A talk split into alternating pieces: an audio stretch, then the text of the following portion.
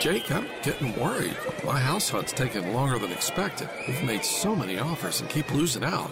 You could really use the JAG advantage. What's the JAG advantage? The Jim Allen Group, number one real estate team in the state since 1996, with the largest inventory of home sites in the Triangle 11,000. And they rep more than 65 communities. The Jim Allen Group? Oh, I get it. The JAG advantage. Learn how you can score with the Jim Allen Group at thejagadvantage.com. Equal housing opportunity. Some call her the Dabo Swinney Whisperer. I don't. I call her Grace Raynor from the Athletic College Football Reporter, recruiting analyst, and somebody who covered Clemson for a long time. And I loved your piece in the Athletic. If I could just quote from well your tweet about it, is this uh, must we recalibrate? Our expectations. It has been, there's a cottage industry of people right now slamming the Clemson Tigers and Dabo Swinney just because they lost to a good football team on the road in opening week. Uh, or should we be making more of this than we are?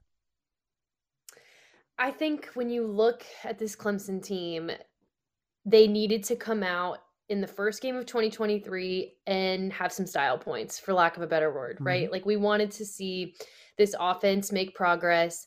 Obviously, it's been a couple a tough couple of years with DJ Uiagalelei and Brandon Streeter at quarterback and offensive coordinator. And Dabo made a huge statement this offseason by firing Streeter, which was a really big move for him. He's mm-hmm. extremely loyal. He loves his Clemson guys. Um, and so I think we all were looking to see what Clemson's new offense would look like. And then it looked exactly like it did in 2022 and 2021. And so that's where I think the questions are being raised in terms of what is this Clemson team? What what is the path forward? Where do we view them in terms of the college football landscape right now? Uh, that's not to say they won't get back to the top, but after what we saw Monday night and after what we've seen the last two seasons, I think it's fair to to sort of question where are they in this landscape. Grace Raynor from the Athletic. You can follow her on Twitter at GM Raynor. How much of this is about Dabo's very public uh, stance against using the transfer portal, and how much of it is, and maybe it's both, how much of it is some misses when it comes to, I know a lot of five stars, but not all five stars are the same, and not all five stars develop the same way. It doesn't look like they have the same level of talent, and it hasn't for a few years, just at the wide receiver spot.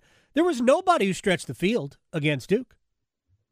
Nobody. And I think that that was the most glaring part, right? Is when you look at this offense, it has been built on big time wide receivers go up and get it guys. Tee Higgins, yep. Mike Williams, DeAndre Hopkins, Sammy Watkins. Like the list just goes on and on and on. And this offense doesn't have that. And when you look at the wide receivers, they got some pretty big time recruits. I mean, Adam Randall was a was a big mm-hmm. time prospect. Beaux Collins. These are guys that should be able to do it, and so it does make you you have to question the development a little bit. All right, so you were you were talking about the wide receivers, and they haven't quite lived up uh, to expectations. Let me just interject this. Is it possible that the quarterbacks? I know DJ had a great game, by the way, for Oregon State in his debut out west. Um, what a, is is Cade Klubnik? Is he that guy?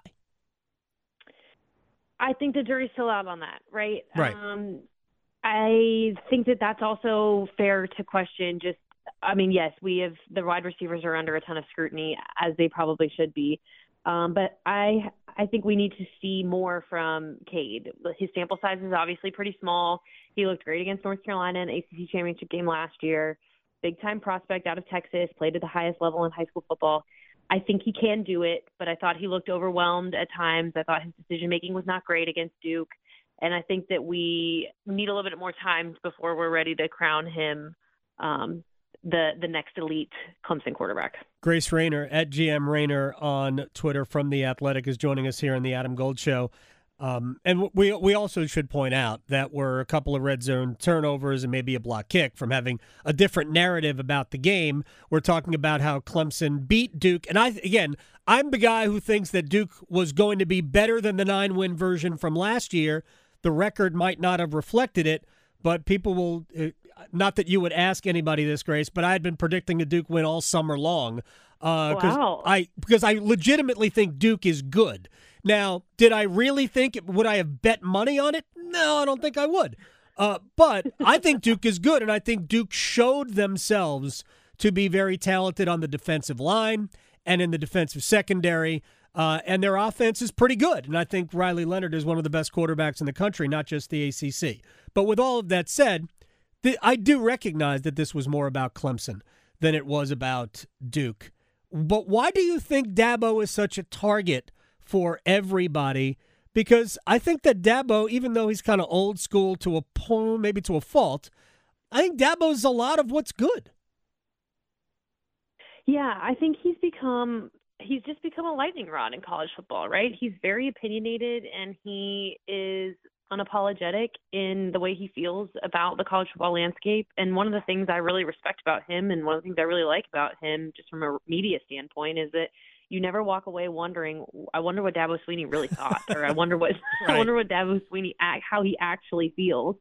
Um, but that has opened him up to scrutiny. You know, I mean, it's, college football is changing at a rapid pace right now. You know that. We all know that. Mm-hmm. Um, there's more opinions than ever, and so he's got his, and and other people have theirs. And so one of the one of the downfalls of being so honest is that people are going to feel like they can pick you apart. All right, before we let Grace Raynor go, and I appreciate your time. Um, in two weeks, two weeks, two weeks, I guess. This week and next week uh, should be wins for Clemson. I'm not. I'm not trying to assume anything, but Charleston Southern and Florida Atlantic, Clemson should be two and uh, two and one when Florida State comes to town. Um, how hard or how difficult will it be to not look all the way to that game, as that's where Clemson gets redemption? Yeah, I mean, certainly that's the game we all care about, right? Mm-hmm. I know that Dabo behind the scenes will be preaching to his team, you know, don't overlook your next two opponents, but these next two games, I think, for all intents and purposes, are cleanup games. Sort of get your confidence back, some fix some of those miscues, and then I think in two weeks is when we'll get our next real look at Clemson. I don't think we can take much from these next two weeks, but once Florida State comes to town, that is going to be the next uh, true litmus test, I think, for this Clemson team. Yeah, I don't think you could take things positively out of the next two weeks. You might be able to take some things negatively if it still doesn't look like it's supposed to look. Uh, real quick, what were your thoughts on Florida State from game one? I thought they looked excellent. Um, you know, we heard so much about this Florida State team in the off season, and there was so much hype, and we were all curious. Okay, can they actually go and do it, and what are they actually going to look like? And Norvell, I think, has used the the transfer portal really well. He's been very smart with the additions there. I think Keon Coleman is a bona fide star. Mm-hmm. Um, and this, you know, they did it against a big time LSU team. That was the most impressive part to me is that Florida State didn't go out and stomp a cupcake in week one. They they made a, a pretty powerful statement right from the from the get go. At GM Raynor on Twitter from the Athletic, she covers college football. She's national now uh, and recruiting as well. I appreciate your time, Grace. Uh, we'll talk yeah. again, uh, and thank you.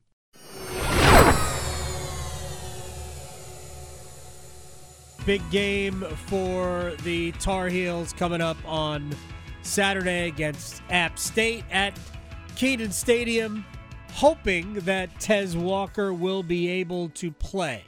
Had his hearing today with the NCAA. This is a final shot, and it's the first time that Tez Walker personally has been in front of the committee. Now, this was done virtually, it was done over a Zoom call. So um, I don't know if that matters or not. I really don't. Uh, but it was the first time he had been able to address the committee with like his own, uh, you know, emotions, if you will. Everything else had been done via a portal where he just explains himself. But in this case, they got to actually hear him talk the word is that he presented his case, his emotions well. I don't know that we would hear if he didn't, or maybe we shouldn't even expect that he couldn't, but the word is that he did very well. We do not have a uh, a response from the NCAA yet, which I know it's crazy. What's today? Thursday? 515 game, right? So we are 52 hours roughly from kickoff. Might be good to know. how the NCAA feels about that. Because, as I said earlier, if you're going to declare him eligible, I mean, he should have played last week. So, how about let's not take two games, two significant games out of Tez Walker's season. Let's you know, let's let's think about that. So, I'm hoping the NCAA A will grant him eligibility to play and do it honestly today. I don't know when they're going to respond. They didn't respond. Was it Tomari Fox last year? They took like a month before they said, "Yeah, no." Mm. So, I mean, just get to it. Let the kid play. Um, but as I pointed out earlier, and we talked about it yesterday, and if you want to read a really good piece about it, I I got I retweeted it last night or yesterday afternoon. Greg Barnes' piece from Inside Carolina does a great job explaining it, and it left me being pessimistic, to be perfectly honest. But this is where I believe this is what I would call, I would put into the category of a fairly written article. I mean, tons of information about how this whole thing played uh, played out, timeline, responses, all of that. He has documentation. And the way it's presented, first of all, I think it just gives Greg a ton of credibility as a reporter on this because it would be very easy to to to forget things and a lot of the reporting we have seen about Tez Walker has omitted certain things from the equation. This does not omit anything that at least I know. Um, but the NCAA never viewed Tez Walker's departure from Central to go to Kent State. They never viewed that as, well, he wasn't going to play at Central because of the pandemic. Therefore, uh, we don't really count that as a transfer because they said that his situation was not unique. I don't know. I don't know if it was unique or not. I don't even know if that's the right way to put it. But at the time that Tez Walker left NC Central, it was after spring practice. He was under the impression, a lot of people were under the impression that the MEAC was going to play football in the spring that year. That was the pandemic year after they shut it down in the fall of 2020 because a lot of a lot of conferences didn't want to play. I mean, the the ones that make a lot of money from TV, they played because they needed some money coming in. The networks needed money, but Tez Walker decided not to take the chance that the MEAC wouldn't come back in the fall of 21. He didn't want to lose ultimately three college seasons because that's what it would have been. Remember, he was supposed to go to East Tennessee State right out of high school. He's a Charlotte area kid. He was supposed to go to East Tennessee State, but he got hurt his senior year. East Tennessee State wanted him to gray shirt, and ultimately they moved on and he moved on. He ended up enrolling the following year at Central. Then the pandemic came, and then he wasn't sure they were going to play the next year in the fall, so he went to Kent State. So that's where his football career started. So it really should be, in my opinion, his first transfer, which we were not we would not be having any discussion. But he recognized that he would be considered a second transfer when he got to Carolina. Then the rules changed, and all of the reasons that they were that the NCAA in the past had allowed players to transfer even a second time and become eligible automatically. Your coach leaving close to home, these types of things no longer matter. And that's tough when you were when you were initially transferred and thought they that they would matter, but they don't. So we have to find we have to wait until the NCAA says something today. Uh, but I encourage you to read that article. It's really well done and thorough. And again, I came out of it less optimistic than I was before, but maybe the emotions of the day will get them. And I hope Tez Walker can play against App on Saturday. But if he's going to be declared eligible by the NCAA, let's just do it.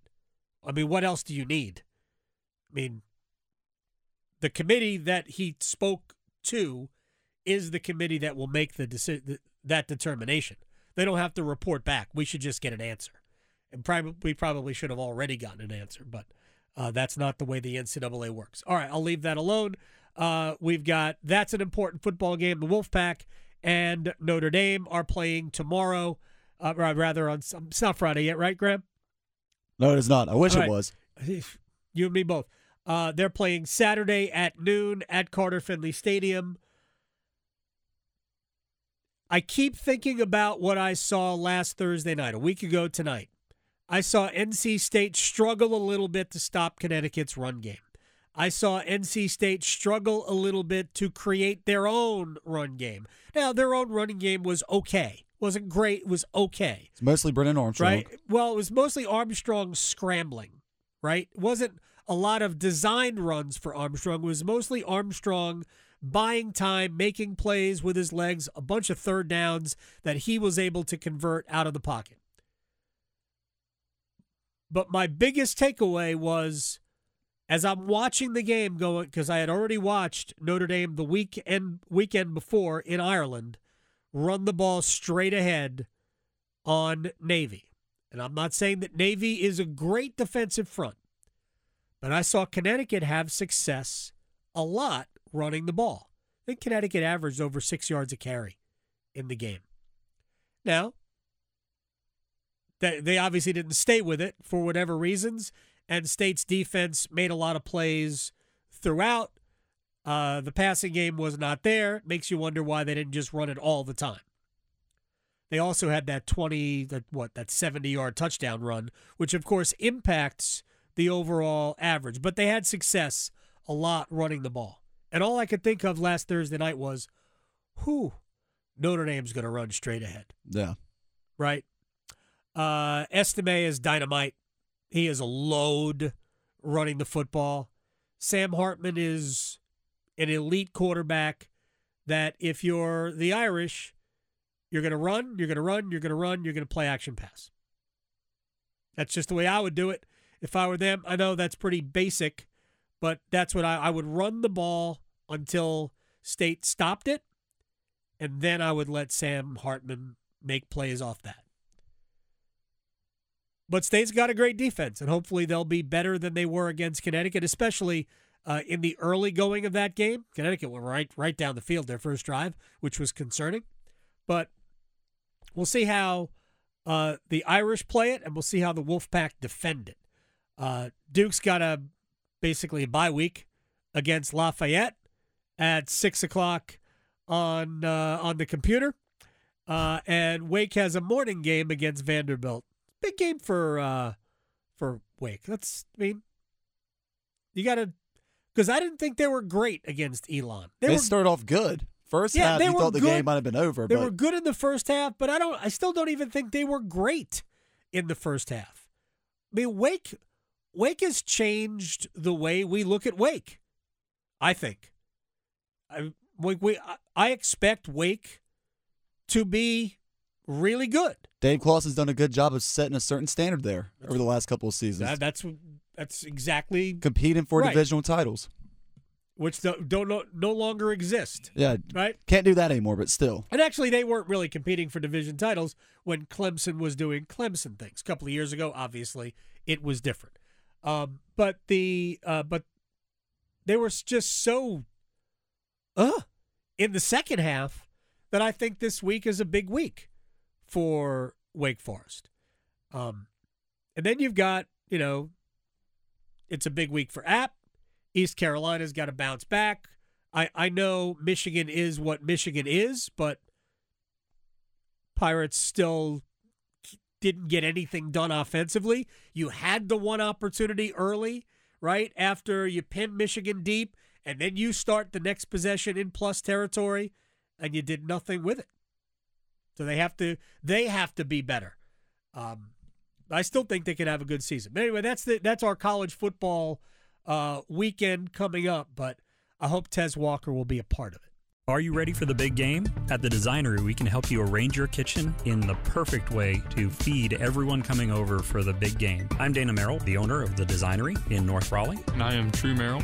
I am the project manager. The Designery is a lovely kitchen, bath, and closet remodeling company. We do pretty much any of the utility spaces in your house. If you want to store things in your cabinets, if you want to work on things on your countertops, if you want to uh, have a floor that can get wet or muddy, we're the place to help help you fix your home up. We are the Designery North Raleigh, located at 3030 Wake Forest Road in the Holly Park Plaza. We would love to see you or visit our website at thedesignery.com.